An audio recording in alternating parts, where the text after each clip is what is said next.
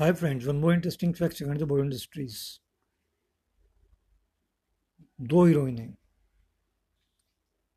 एक नूतन और एक काजोल जो एक ही फैमिली को बिलोंग करती हैं। मैक्सिमम नंबर का अवार्ड जीतने का श्रेय इन्हीं को जाता है। दोनों के हिस्से में पाँच पाँच अवार्ड आते हैं। क्या आप जानते हैं? Thank you